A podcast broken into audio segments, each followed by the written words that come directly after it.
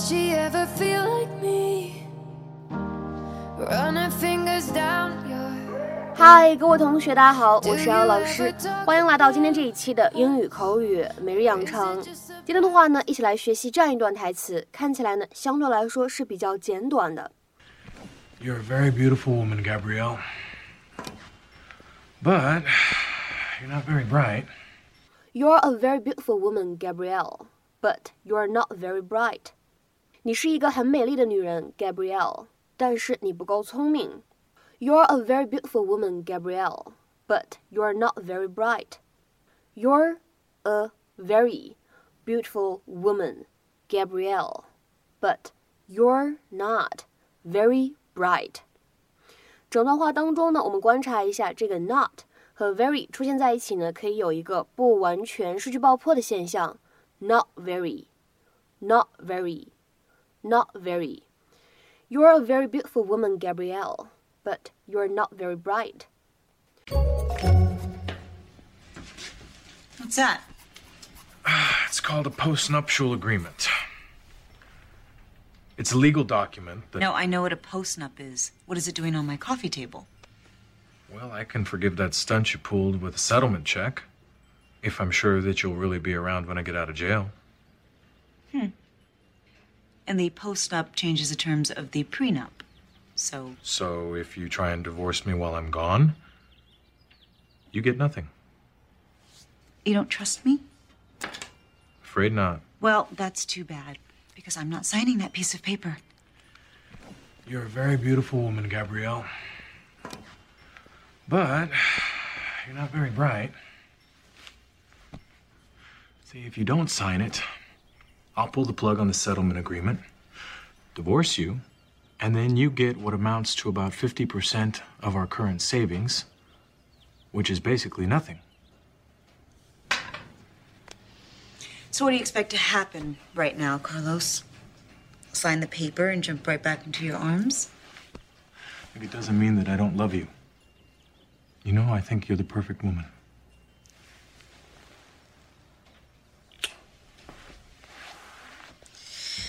But I'm not. I have flaws. Flaws? Mm hmm. I'll even give you an example. Remember the time when you were in jail and you told me about your secret compartment? And you told me to burn the papers that I found in there?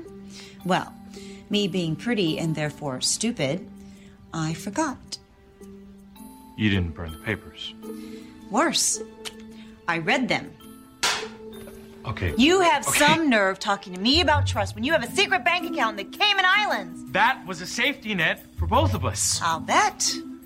Have you told anyone else about this? No, but I could. Hey, isn't that why the prosecution didn't have a case against you? They couldn't find the profits you made. So if I were you, Carlos, I wouldn't mention the words divorce, trust, postnup ever again. You don't want to piss me off.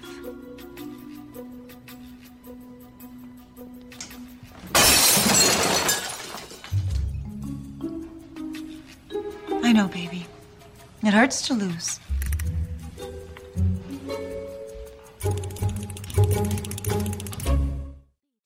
今天节目内容呢，相对来说比较简单，我们只学习这样一个形容词，它的使用叫做 bright，bright，b r i g h t。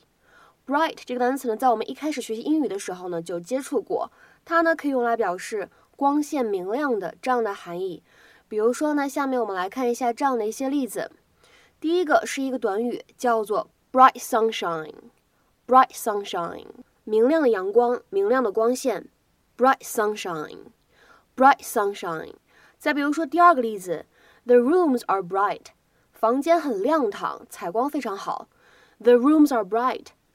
再比如说第三个例子，A bright star was shining in the east，一颗明亮的星星在东方闪耀，在东方闪闪发光。A bright star was shining in the east。那么在英语当中，如果我们使用这样一个形容词 bright 来修饰描述人，指的是什么意思呢？指的就是很聪明的，学东西很快的这样一种特质，clever and quick to learn。下面呢，我们来看一下这样的一些例子。第一个，They were bright children, always asking questions. 他们是很聪明的孩子，经常提问问题。They were bright children, always asking questions. 再比如说，看第二个例子，She was enthusiastic and full of bright ideas and suggestions. 她充满热情，总是会有一些很棒的点子和建议。She was enthusiastic and full of bright ideas and suggestions.